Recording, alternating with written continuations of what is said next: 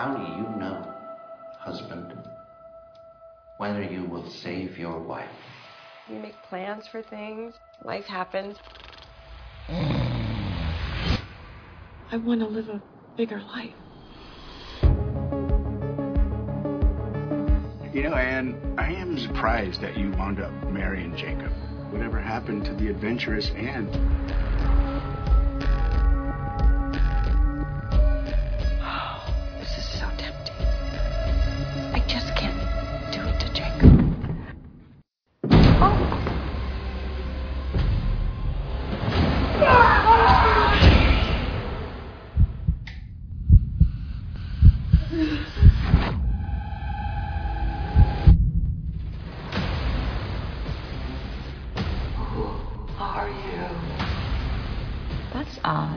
Got new teeth coming in.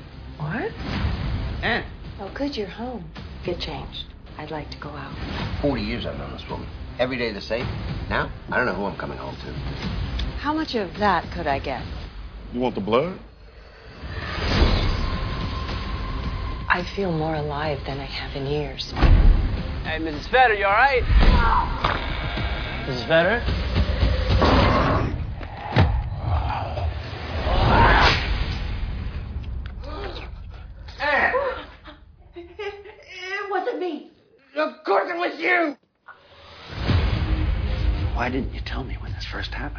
Felt ashamed. As you should. Husbands, love your wife. He who loves his wife loves himself. So effed up! That looks heavy.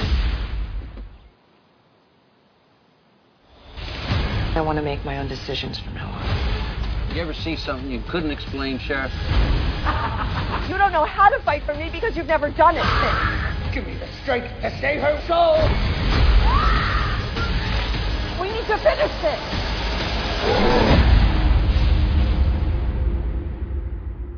How you gonna write this one up, deputy? Domestic dispute. Non-violent? Hello, everybody, and welcome to the latest episode of Fresh Cuts. I'm Mike, and joining me as always, it's Mr. Venom. How are you doing, Venom? Greetings and salutations, my blood-sucking friends. Yeah, I'm not doing too bad, Mike. How you doing? Uh, it is hot as hell in Northern California, but otherwise, I'm doing well. Doing well. Isn't too bad today. Uh, I mean, 88 for me isn't all that hot, so it was an oh, yeah. day. It's bordering about like 95 today here.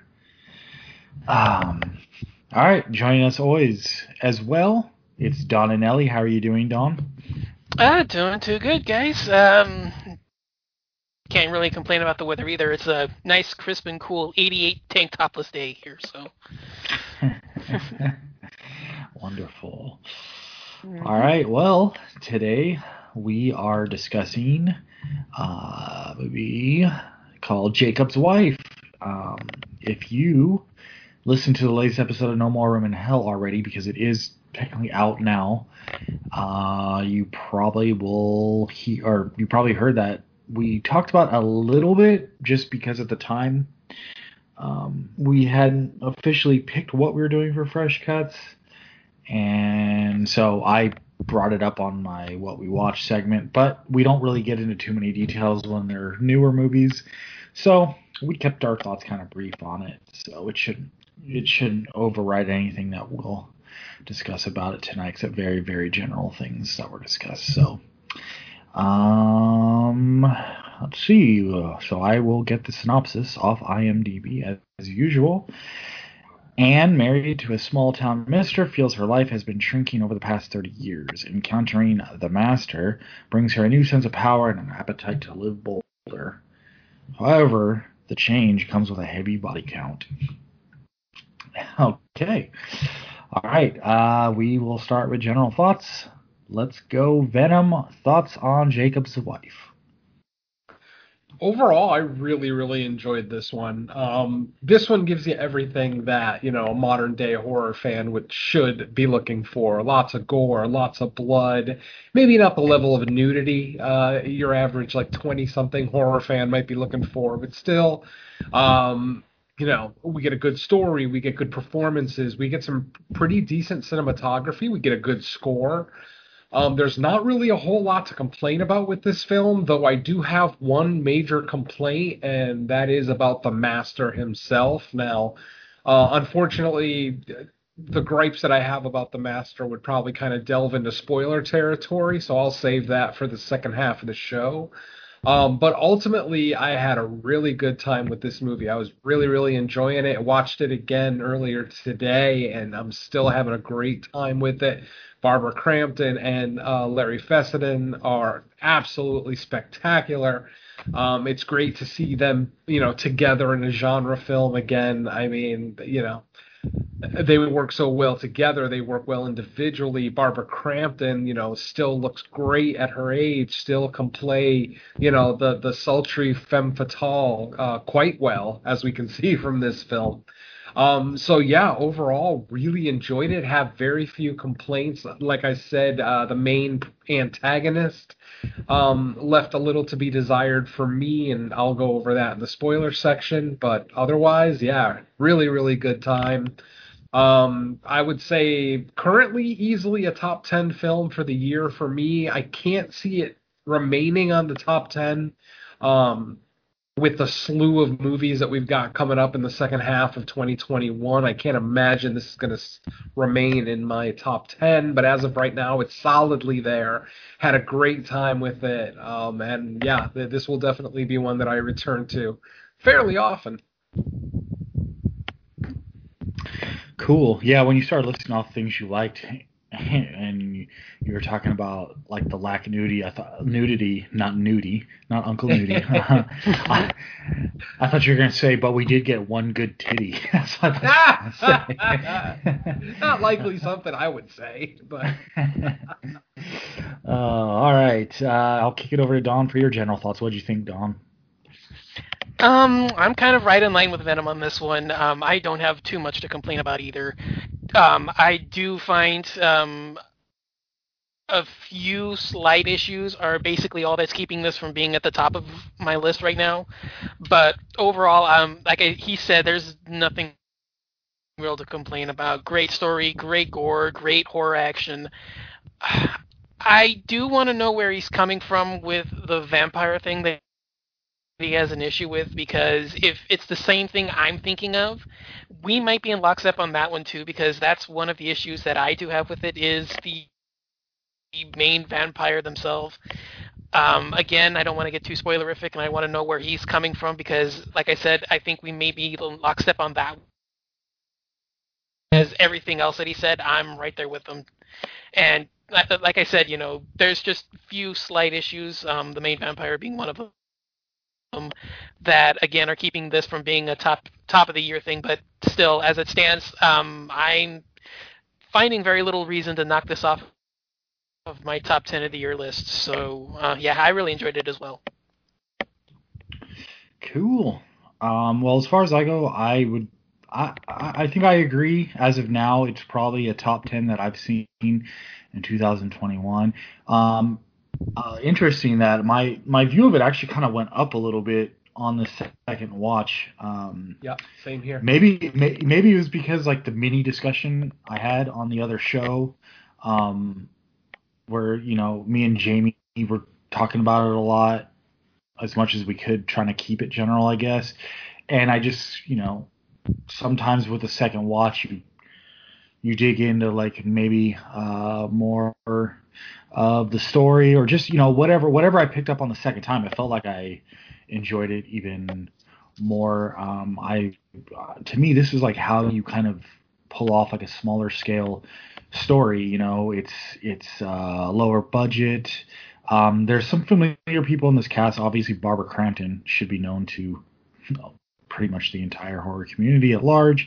Uh, and I, I thought uh, I, liked um, the way they incorporated, you know, the vampire lore kind of into this small town, small scale uh, story. I liked kind of like what uh, they were using as kind of like a metaphor for Barbara Crampton's character's life and kind of how she was a little bit uh, pulled in and and got a bit of excitement about the changes that were happening. But ultimately, you know, it's it's kind of like a give and take um, on what that exactly means going forward once you've been turned.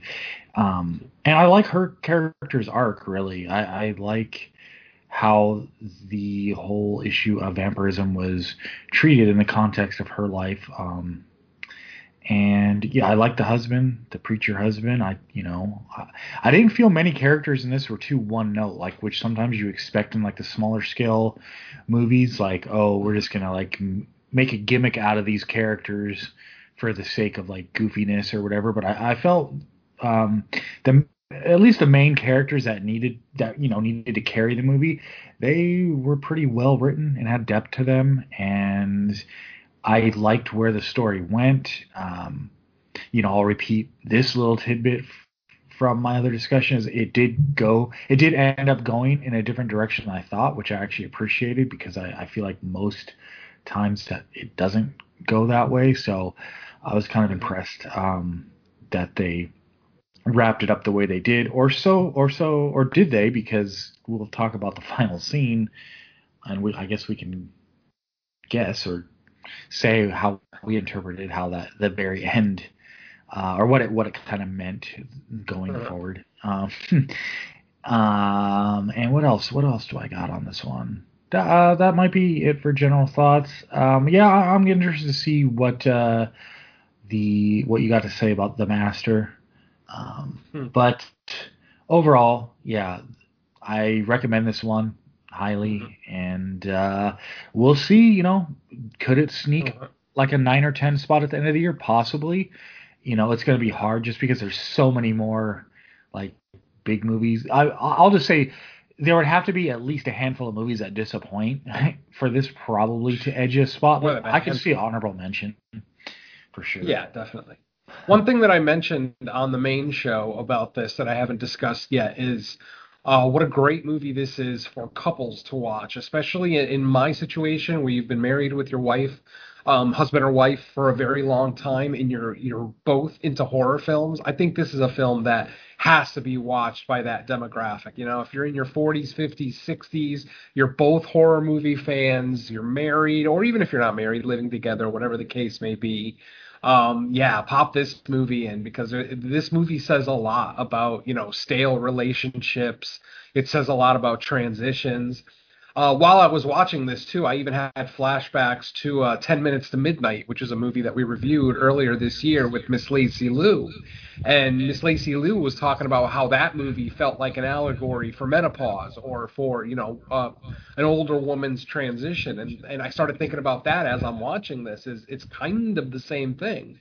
Um, in in 10 Minutes to Midnight, Caroline Williams, who is bitten by the vampire, actually is is fearful of being replaced by a younger woman. In this case, it's not so much a younger woman uh, that uh, Barbara Crampton's character is fearful of, just complacency, boredom. You know, constantly throughout the movie, she talks about how she wants a bigger life, a grander life, and you know, 30 years of marriage to a minister isn't really going to provide you with all the thrills and spills of a uh, you know exciting marriage. So I, really feel that this is a great couples movie, and um, and you know, and kudos to Lacey Liu for uh, putting that idea in my head too, because I was I was getting um, vibes from this about an older woman's transition and how that kind of played a part here in uh, Barbara Crampton's um, kind of motivation in the film and the motivation to do what she does and what she doesn't do after she's transitioned. You know, uh, I think the movie has a lot to say about that. A lot to say about you know long-term relationships and you know stale marriages, things like that. So I, I appreciated that. Not to say that my marriage is stale, mind you.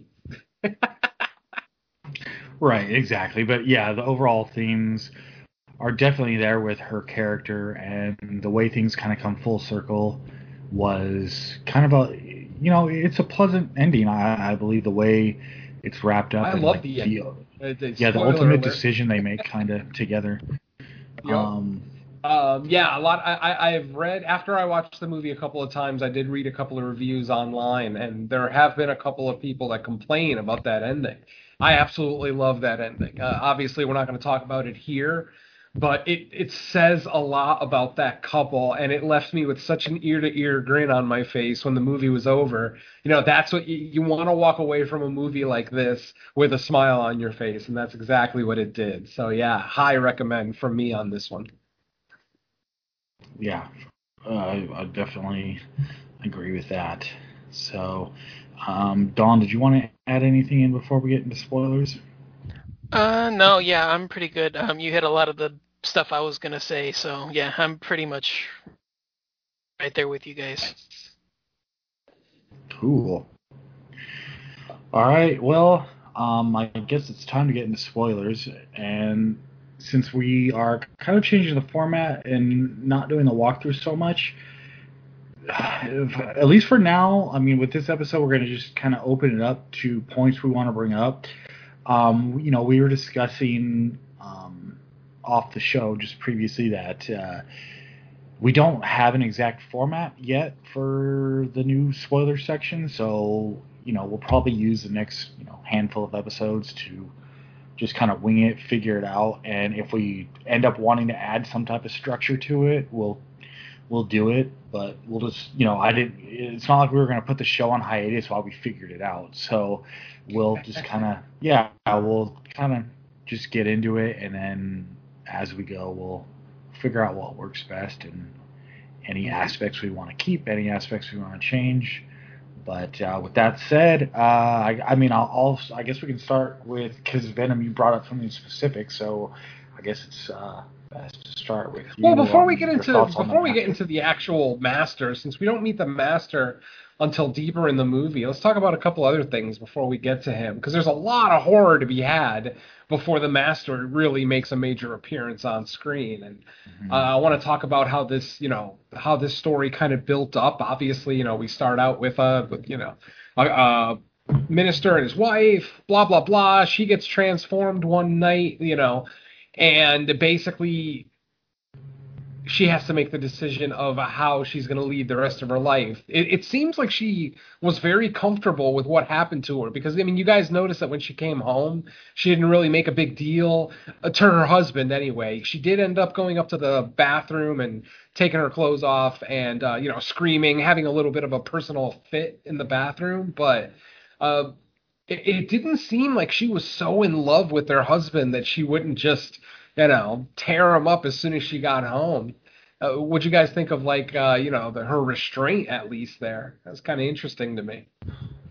Uh, yeah, I I I thought once she kind of like turned down actually having the full on affair because you know she agrees to like meet up with her former. I, am assuming it was like probably high school or just after high yeah, school she's been married thirty years. Yeah, so she agreed to meet up with them, and they were at the warehouse, or I think like abandoned warehouse, and they did they did kiss a little, but like she prevented it from going further, so you could see the conflict in her for even letting it go that far.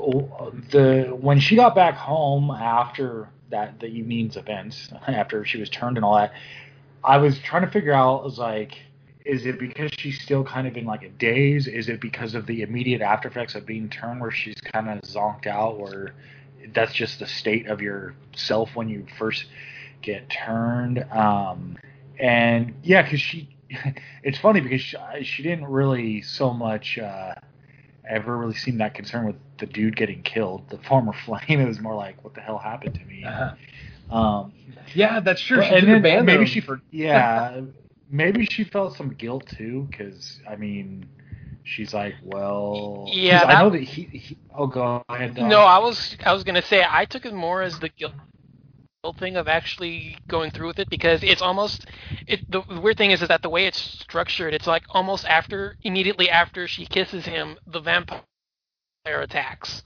so it's almost as if sort of like you know you know because she's still in you know that religious mindset of not, you know, wanting to dally away from her husband. You know, the second she commits the indiscretion, she's punished for it.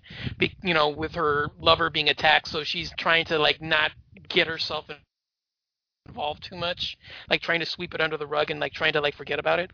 So yeah, mm-hmm. uh, to me that was sort of like where I was taking it was is like the guilt of her being being in that situation and allowing her to become turned into a vampire, which you know he sort of like builds up later on in one of his speeches because he kind of like mm-hmm. plays off of that a little bit more. Like that was kind of like where I was thinking like where where the film was trying to go with that. That's true.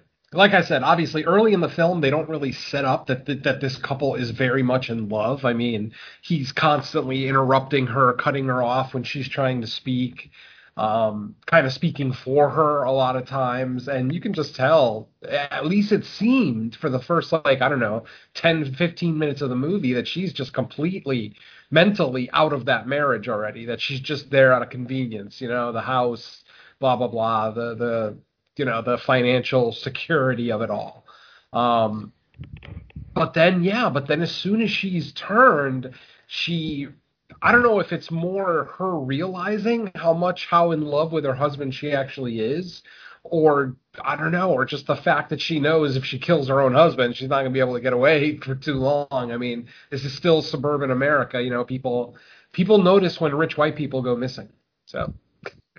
yeah, especially in these small towns with religious exactly.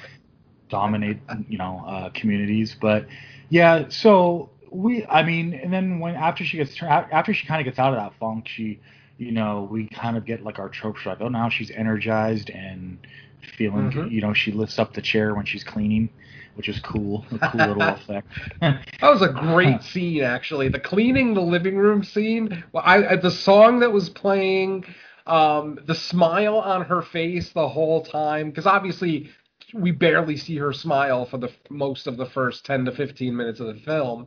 And then suddenly yeah. she's just a whole other person. But it's not just that. Like i said the score the fact that she's dancing around while she's cleaning i don't know. It, something like that could have come off as really corny or really hokey. But for whatever it's worth it absolutely worked here. I totally well, loved it. But the other I, I think I, I was to say part of the reason I think it works so well is because at the when the movie first opens, it shows her kind of going through like her daily workout routine or whatever, and it's just totally joyless. Like she's just going through the motions of like, right. oh, this is my life now. Like I, I, I probably wake up every single day, do the same like little uh, curls with my five pound walking weight, and there's like, you know, not that you should, ha- not that having makeup on in the morning is something you do anyway, but you could tell she's just like she's settled into what she feels is the rest of her life and she's not very excited about it and, and mm-hmm. by no means is it like what you would call a bad life but it's just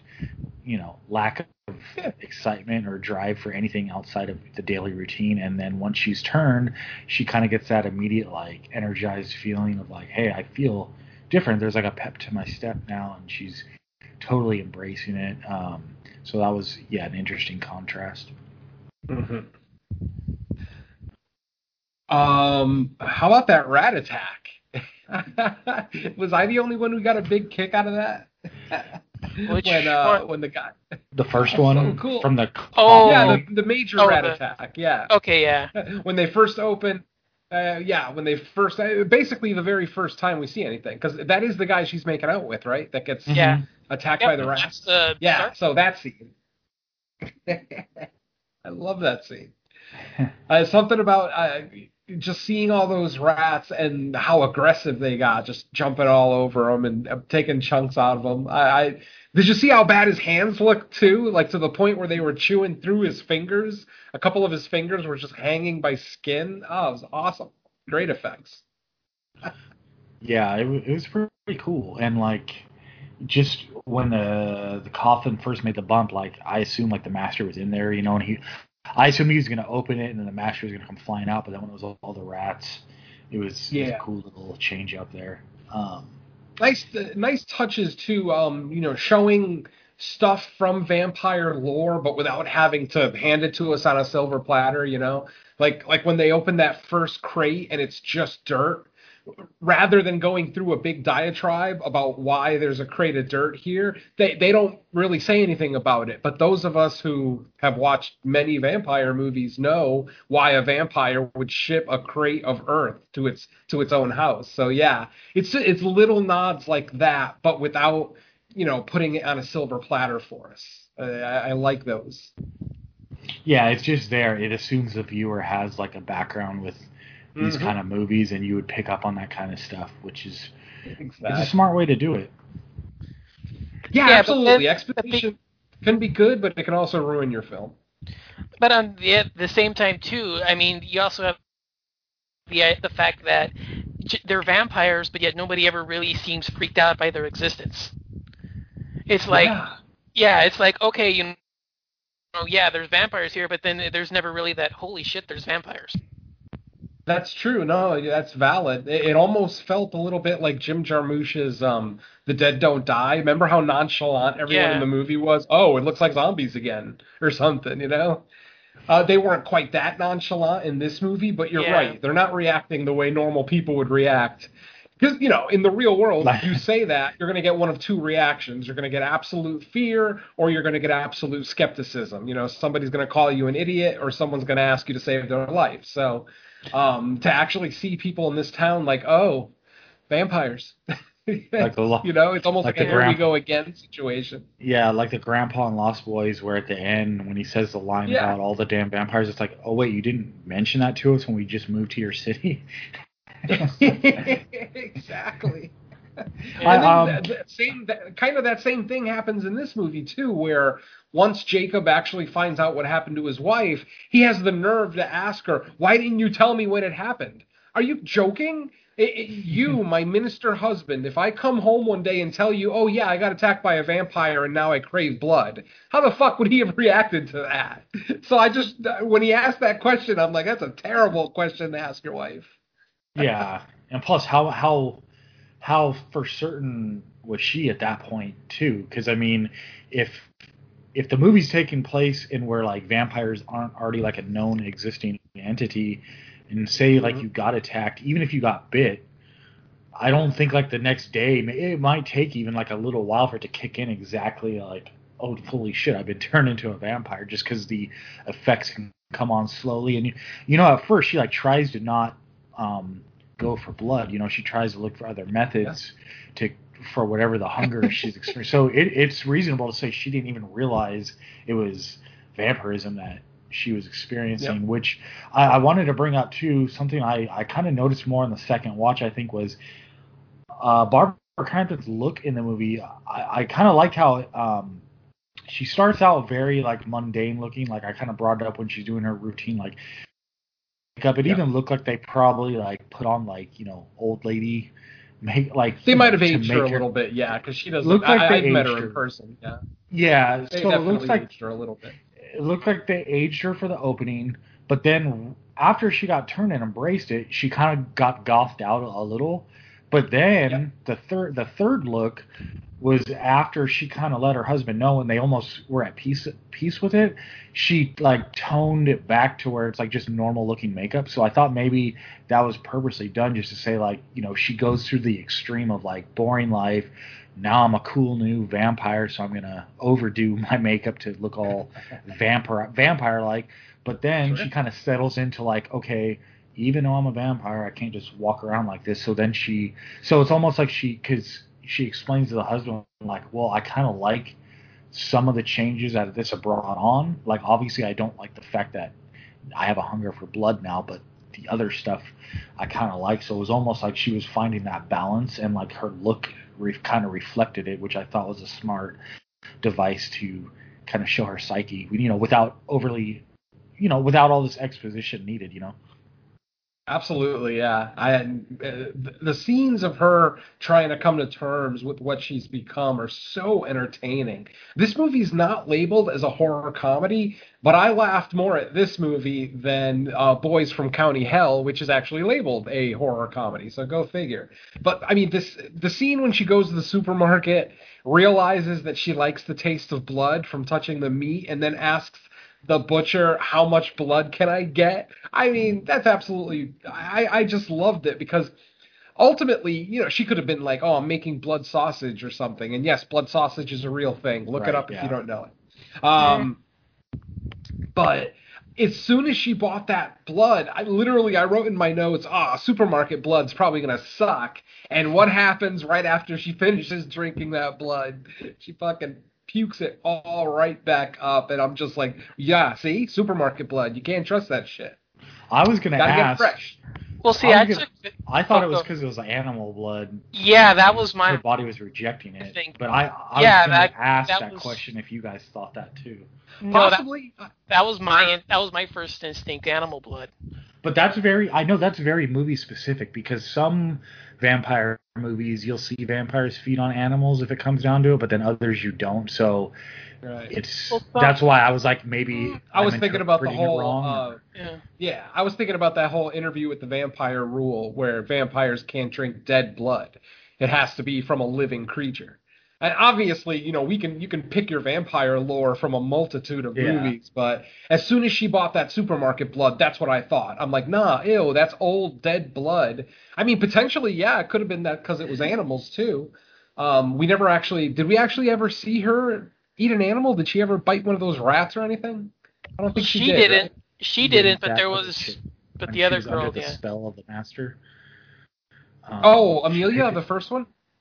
No, Uh, the sister, oh, the blonde friend, or the was it was the woman her sister, or was it the guy that was a preacher's brother? One of them was a sibling. I just can't remember. yeah, I, I don't remember who's who, because I know that the guy, the guy that the the, the couple at the house, Oh, I think the one of them is related to the is related to either Fessenden or Crampton, but I can't remember what the relationship is. it's it's the men. The men are brothers. Okay. Okay. Uh, that- Uh, they both have the same Okay, last s- name. Uh, Yeah, the brother's Fedder wife bites the head off Bob a rat. Yeah, so she bites. the Okay, head so off it's the rat. wife. That's what I'm thinking of. Okay. yeah. Yeah. Um, she didn't. I mean, she didn't react too terribly violently, did she? I don't. Uh, she just kind of made that- like a disgusted look. Okay. Well, maybe. Well, I mean, other hey, thing- there's validity to that. Yeah. That you know that it might be the animal blood thing. The other thing too, the other thing too is that one Crampton's been uh, has been vampirized at that point for for about a week, whereas she was the wife was vampirized for maybe five minutes at most. So it could be a dependent on like how long you've been in that that condition, That's where true. you're freshly, you're freshly turned. You're not going to be that you know. It doesn't matter what. It's just you know it's, it's blood. Whereas you know maybe if you're you know you've got a little bit of time under your skin you know you need you know you need something fresher or human Yeah, Absolutely. and Yep. There's validity speaking to both arguments. Absolutely. I was gonna say too. Speaking of blood, um, I don't even know if we. I know I didn't mention it. Maybe one of you guys did, but when whenever there was a scene of like an attack or blood, I thought the gags were pretty good. Like for this Oh, scale of a so movie, good. I was pretty impressed. Yeah, the arterial Like when she when she spray. turns That- dude's head and neck sideways and opens it up, and I was like, holy shit! Like that's a Oh, good. she effect. pezzed him. She turned him into Yeah. a Pez Yeah. dispenser. Yeah, she pezzed him. I, I laughed out loud when she first did it, when she first pezzed him. But then after a couple of seconds, I'm like, holy shit, that looks great. Like just the blood spurting out. I mean, yeah, the arterial spray in this movie is absolutely epic. It doesn't really go for distance like with Asian movies, like with Asian samurai movies. It almost looks like there's a shitload of blood pressure because it, it sprays out like in small jets. Whereas this was like big flowing, you know, just like somebody opened a faucet. Uh, I, I don't know. It just I, I, I love the way it just was so messy here. You know, it doesn't spray up; it just all falls down out of the open wound. And yeah, absolutely love the blood in this movie. well i mean the special effects in general i mean it's not just her i mean you know the, the special effects on her mouth after the dental appointment Yup. Oh, so good! Another great gag. yeah See, that's something that I, I mean, we've seen vampires react to UV light before. You know, we, you know, Blade has done it in a couple of those movies, but Mhm. this was something I'd never seen before, and I appreciated that. When Barbara Crampton ends up going to the dentist um, to get one of those UV light um, teeth whitening treatments, where they put that thing in your mouth, blah blah blah. And literally, she's just sitting there with the thing in her mouth, glowing bright blue, and suddenly smoke starts coming out of her damn mouth. Dude, that gag was spectacular. And I I don't know why I found it so funny that the whole time she's running back home, like her whole face is all not the whole face, but like her mouth area is all black and charred. I don't know why that tickled me so much. I'm saying the best part is that it's actually just the area around the mouth where the light was Yeah. shining. Exactly. It's just No, like it. that's what I'm saying. It's like it's cauterizing just the skin that it touched. Yeah, such a great gag. So good. And, but then, of course, the neighbor comes over and she pezzes him, and she's able to have a little drink and get back to normal. Everything heals up nicely. So, But the other thing too, speaking of that, I mean, we know that the vampires are supposed to heal when they consume more blood. Mm-hmm. By that point, why did she still have the marks on her neck? Like that stuff that should have healed. valid. The bite yeah, that's marks. true.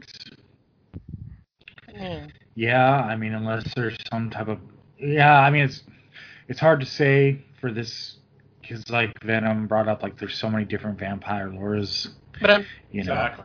just saying is But that. But I'm just saying. Go I'm just saying. You've seen. You, you saw the fact that sh you know she pez the guy and she was lapping the blood off the floor. Mhm. That healed her from the UV light, so she she doesn't have those marks anymore. But yet okay. she, it's like it's still like a week later. She still has the bite marks on her neck. Oh, I thought the bite marks were permanent. Oh, Don't. I'm gonna ask my vampire expert wife. This is Venom. When a when someone's bitten by a vampire, do those scars ever heal, or uh, they got those two holes? The- the bite mark. Yeah. See it. Yep. There you go. In most vampire lore, um, the actual bite mark that transforms you does not heal. Mm. So, I, I, but again, not that that means that's what's happening in this movie. It could have it could have legitimately just been a goof on the uh, effects department. I think that's the first time. I think that's the first time I've ever heard Mrs. Venom talk. Period, and she made her podcast debut somewhat. There you go. At the same This is time. Venom's podcast debut.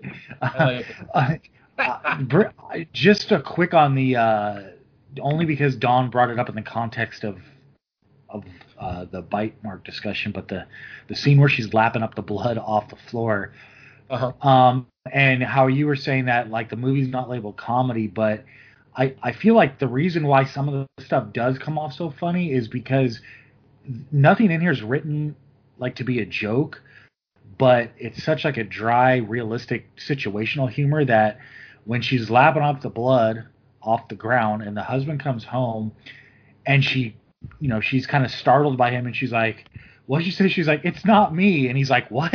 He's like, what do you mean it's not you? And she's like, no, it's not what it looks like. Well, what is it? That like, what do you mean it's not? It's exactly what it looks like. Yeah, that's so great. Like I was cracking the hell up at that I- because that because to me that's like almost how it would really go in real life. Like if you walked in on your spouse having no context or reference of what just what the hell is going on, and then they're probably going to try to like say something like that, and your reaction is like, "I'm literally watching you do this." So what do you mean it's not exactly what it looks like? And I love so- the fact that they call it back again.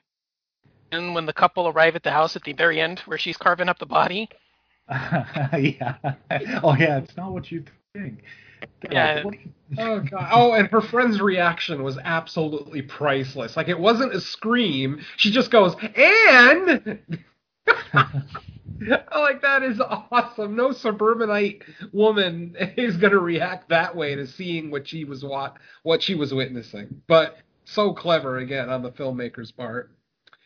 And then, you know, we we've been sitting here talking a lot about the minister and him, you know, maybe not as being as invested in this marriage as as the wife is, but I got to give him I got to give him his props. Um, the fact that he actually, without hesitation, helps his wife hide a murder.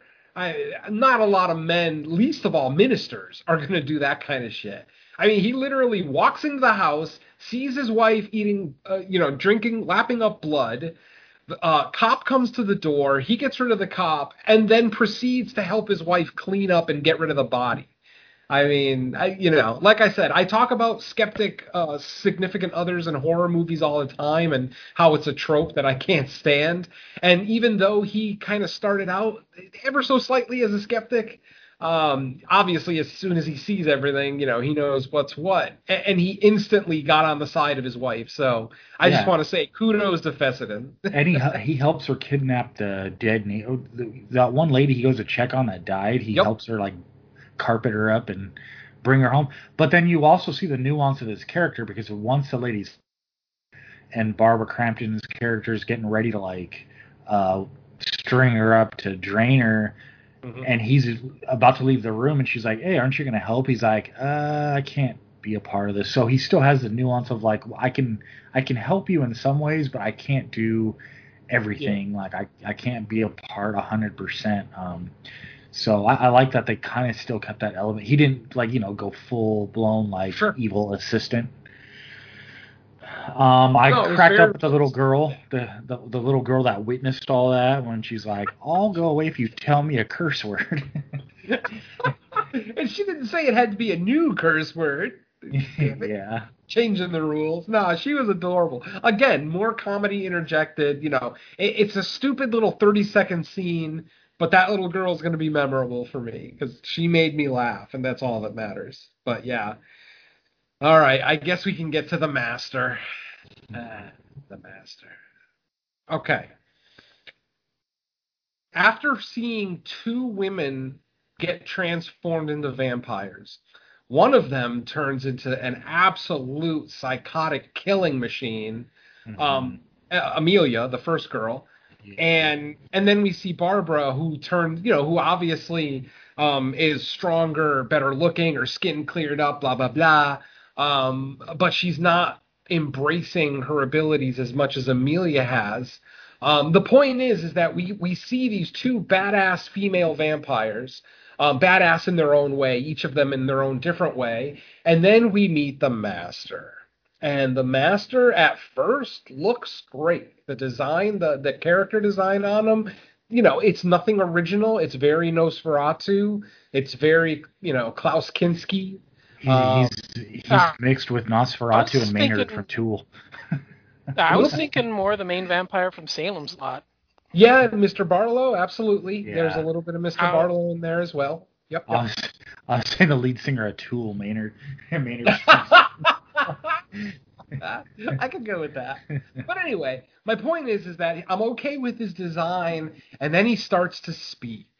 And I don't I don't want to be that guy that judges someone on their voice because I don't exactly have the manliest voice in podcasting. But man, did he sound like a girl. I mean, was it just me? I thought No, it was that's the that's the same chick that plays the ghost in The Conjuring. That's the actress who played Valak. that's Valak. Holy shit. Okay. That's the same actress that played Valak. Oh, they let her use her own voice? Or or was the master supposed to be female and maybe I just missed the, yeah, the the master was female from the very beginning because that's the same actress who played Valak in The Conjuring. I mean, granted, I, I I knew it was a female actress, but that doesn't always signify the gender of the character because you know, like in the uh, not in the Conjuring, in the Insidious films, the bride is played by a man. So you know, I don't just take the actress as the gender of the character. I I wasn't sure if they ever actually mentioned it in the movie that the master was either male or female. I don't So think they ever really signify. Maybe it's think- just misogynist in me that assumed you know the master would be a male. well, do you, do you think that's why? Because I, didn't realize that the character of the master was the female until just now. I mean, it makes sense, but now that you mention that, do you think um, that was almost a purpose because, or on purpose? I mean, because the two people that she turns are females, and it's almost like she like you can say it's like a metaphor for oh she's going around liberating like bored Right. women in their life and giving them a, a chance to be like oh now I can have this new life now granted not every obviously just by the two examples we have Well, uh, there's three. three that's right Well, three. Um, Remember? Yeah. Itch. Yeah, yeah. yeah, I mean, granted, not everyone you turn is gonna use the new gifts in the same way, but uh, still, I mean, if the overall point is like, like I'm going around to, you know, give them the freedom to escape this mundane life, I, to me, the master being a female herself, now it kind of makes more sense why it would be females she's turning. All right. Specific. Well, I'm gonna need the filmmakers to clear this up for me, or maybe one of our more intelligent listeners. But if the master is absolutely a female, this movie just jumped up an entire point. So that's like that is a great metaphor. I mean, you know, a female vampire turning these women who are unhappy in their lives. Because think about it, Amelia was also unhappy. Amelia was, you know, she was taking Yeah, care of her exactly. mother who was an alcoholic. A- And then we've got, you know, Barbara Crampton's character who basically takes care of her husband who's a big child. Um, so I mean, yeah, like I said, holy shit. And don't you don't you female? I, I'm I'm in. and don't you think that's kind of like I mean this is this is all coming off the top of my head right now because I literally just was introduced to the idea that she's female, but you could Right, almost say you could almost say that ties right back into the title of the movie because the title of the movie isn't the wife's name; it's Jacob's wife. So basically, she's living a mundane life where Jacob is the big town preacher. She's probably just known as the preacher's wife, aka Jacob's wife. So the fact that the headmaster vampire is like, well, I'm giving you a chance to be, you know, your own person and your own life and make your own decisions. I mean, that kind of makes it even more smart and not to sound pretentious, but if if that's the intention behind all this, it's like, okay, now I like the movie even more. That, no, that's absolutely. I, I it literally just jumped up a spot or two in my top ten, if that's the case. Um, but yeah, I mean, obviously we all love this movie. Before we get to the ending, the uh, the ending that I absolutely adore, there was a couple more things that I wanted to talk about. Who would have thought that marijuana stops vampirism? Huh? Learn something new every time, right? I don't care if that's fiction. I don't care if there's no truth to it. I am gonna continue with that theory for the rest of my life. Get turned into a vampire, smoke a joint, you'll be all right. Granted, it's And not I- a cure. It just it just Yeah. kind of what subverted. Subsides, yeah. Kind of Yeah, probably like so it like- like uh manages their, your hunger. That's what I mean. it- vampire doesn't want to kill people, but if they can just smoke weed to get rid of the uh, the thirst, oh my god! And the funny thing is, when- sales will go even higher. the funny thing is when the scene first starts and you can tell what the what she's doing Yeah. i was i was so sure that she was going to be like oh that didn't do anything but the fact that she was like hey it's actually kind of working i i laughed at that too And even the scene itself was a really well done scene. Aside from the fact that they're getting high, it was it was just a really sweet scene. It was one of the first times that we see these two actually talk like a married couple. You know, like he's not a minister, he's just Jacob. And you know they're sitting there having a nice moment together. Uh, again, I, I love almost every scene in this movie, but um, that little you know exchange with the joint that just you know again it, it tickled me so much. I absolutely loved it. Um, and then uh, what was the last thing I wanted to talk about before the ending? Um, shit. We already talked about the arterial spray. Uh, we talked about the master.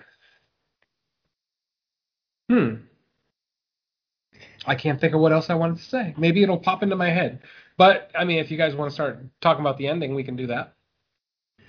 yeah i mean so just to set up the ending so basically you know they they they kind of come to the realization you know in this small town with everything that's happened around this situation um, maybe we need to get the hell out of here. Like, you know, they're tr- trying to figure out, well, how do we continue our lives now that all the stuff had to happen in order to get to where we are right now.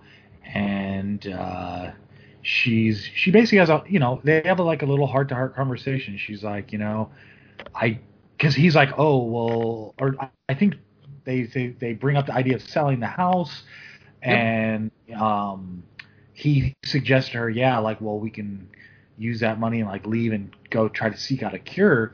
And she is immediately kind of hesitant to that because she's like, well, I don't Mhm. necessarily not like all the changes that happen.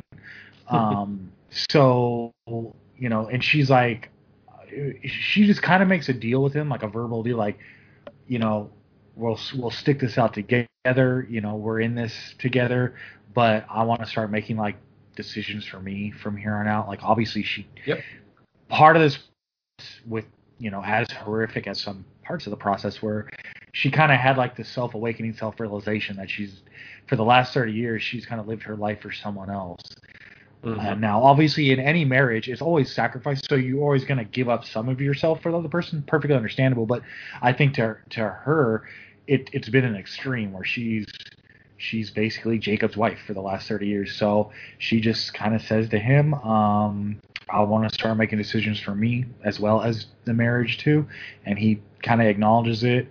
And then they kind of lean in for a kiss, and we get like a brief kind of vampire hissing sound from her, which I would ask, is that to me? It's like, is that uh, uh, coincidence, or is that suggesting either she's a gonna turn him, or a at the last minute she's like, I'm killing you. I I, I tend to think Oh, well- that if oh go ahead go ahead You actually you missed part of the ending. The, uh, the, the reason that I love it so much is that they, like you said, they make that agreement to you know kind of try to work together and figure out what's going to happen. But she, as they lean in for the kiss, her fangs pop out. And she and it looks like she's about to go for his neck, but at the exact same time, if you look at Jacob's left hand, he is raising a stake up to his wife's Yeah. chest at the That's exact true. same time. So they're literally either going to kiss or kill each other in after the credits roll. Yeah, I, almost- I just love that. it feels like the Batman Catwoman dynamic where it's like they don't know whether to fight or the other thing, I guess. Or the other. Exactly. yeah. Um, so that was a cool. I, I, mean. thought that was a. the thing that is, is that it's a great metaphor for marriage because w- what married person hasn't want, wanted to strangle their significant other at one point or another, and that kind of you know uh, put shines a little light on it at the end of this movie that yes, these two people are very obviously in love. They're very obviously going to try to work things out, but at the same time, they both in the back of their mind are like, ah, I could just kill him and get it over with, you know. And, and sadly, that is marriage. So, for all you single people out there, enjoy. It's coming. Yeah, really. Not to Try- say it's a bad thing in any way, shape, or form. I'm like but, trying to. Yeah, try not to wait for 30 years before the compromise kicks in. oh God, no.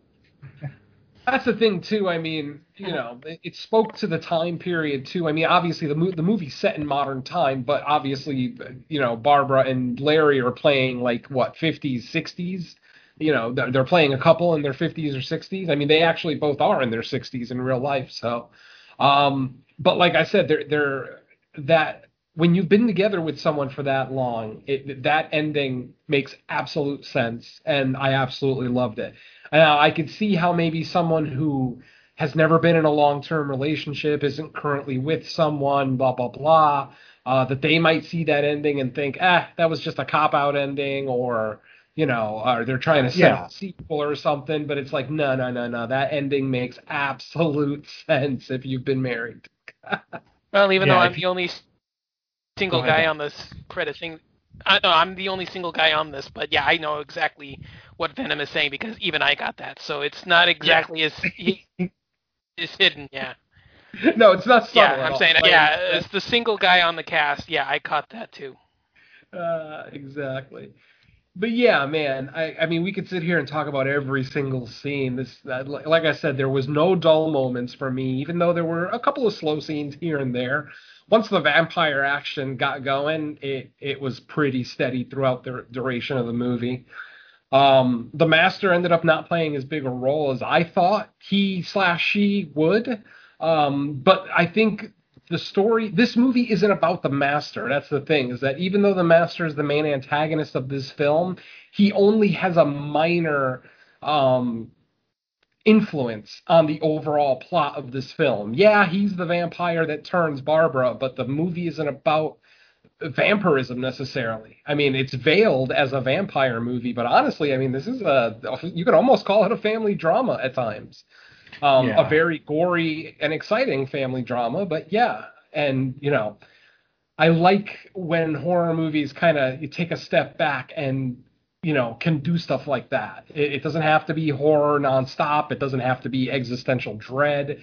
It could be you know a loving couple dealing with a situation, and you know that's our story. And when it's done right, it's enough. And in this film, it's absolutely enough. You know, you can call this film no, I wouldn't call it minimalist. I mean, it is a small town, small cast, but um, you know, it, it's got a big heart, and I really, really can't recommend this movie enough, especially after talking to you gentlemen uh, for the last hour or so about it. It just makes me want to watch it even more. So yeah, please, high recommend from me. Yeah. Jacob's wife. One uh one aspect that I totally forgot to even bring up, Mhm. um, just character wise, was the two cops. I thought they were pretty funny, and one of them was CM Punk, which I didn't realize on the first Yeah. watch.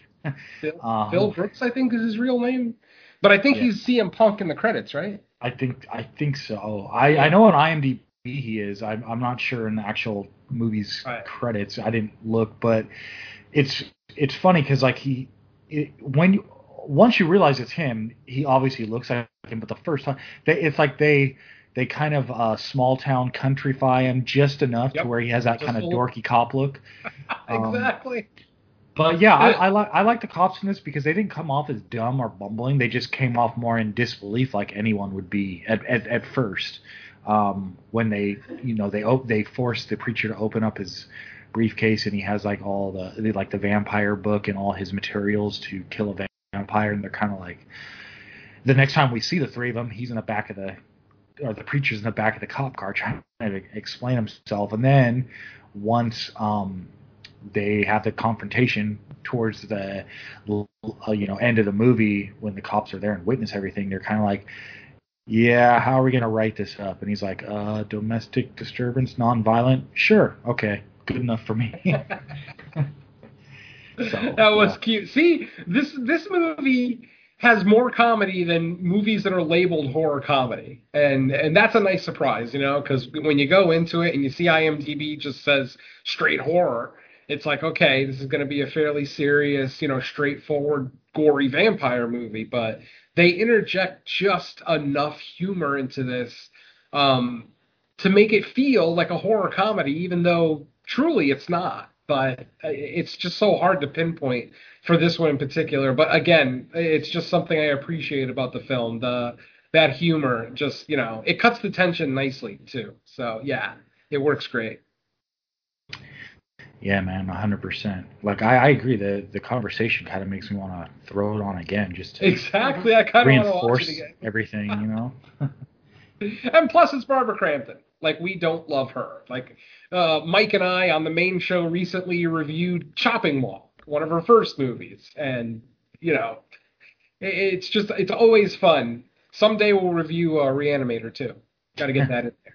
Yep, yep, but yeah, sure. I mean, you know, you've got two horror heavyweights in this film, and honestly, you could say three with Bonnie Aarons in there. You know, the nun uh, playing the master. So I mean, you've got you know kind of three horror heavyweights in this one, and you know, low budget, available on VOD. Uh, fairly low budget. I don't want to say low budget. The movie doesn't look cheap by any stretch of the imagination. And actually, there's no budget information listed in IMDb, so um, it's you know an indie film you know uh, not a studio film basically is what i'm going for but yeah i mean like i said what what money they spent on this film they spent it in the right place you know effects acting writing it all works it sounds like we, we're talking this movie up so much it sounds like we're you know going to make it our number one of the year i don't i don't remember us uh, putting this much praise on um what do you call it sister maud saint maud oh yeah Saint Saint Maud, Maud. sorry. Saint Maud. That's what I mean. It feels like it's been two years since I've seen that, and it's literally been what four months.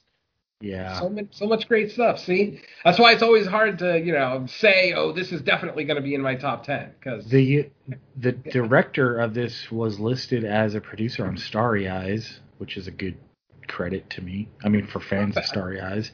Yeah. Um, yeah, it looks like a lot of most of his credits are producers, so that's that's cool. I mean, hey, you know, get in where you can get in and work I mean, he did work on some good stuff too. I mean, producer on Mohawk.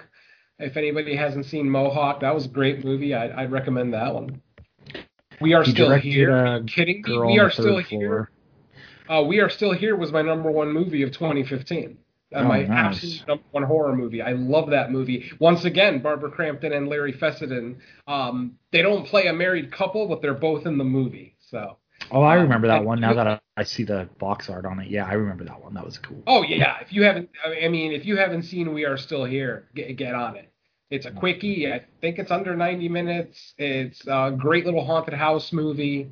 I I can't recommend it enough. Like I said, my number one of 2015, unapologetically. Absolutely love. it. Nice. All right. Well, I think unless uh, we got any closing thoughts other than watch the movie because it's pretty good. um, Yeah, when a movie's this good, it's easy to talk about it, easy to recommend. It's awesome. yeah, exactly. Yeah. All right. Well, uh, let's see what else we all got for people to listen to before we get out of here. So, Venom, uh, why don't you start a list? Uh, let's see. Uh, the latest episode of the main show is still um, my picks from Czechoslovakia. Uh, but if you look on your, for those of you who are subscribed, you if you look on your feed today, you will see the brand new episode of No More Room in Hell is available. We looked at Derek's picks, and those were, of course, 1986's Witchboard and 1986's Chopping Mall, as I mentioned earlier.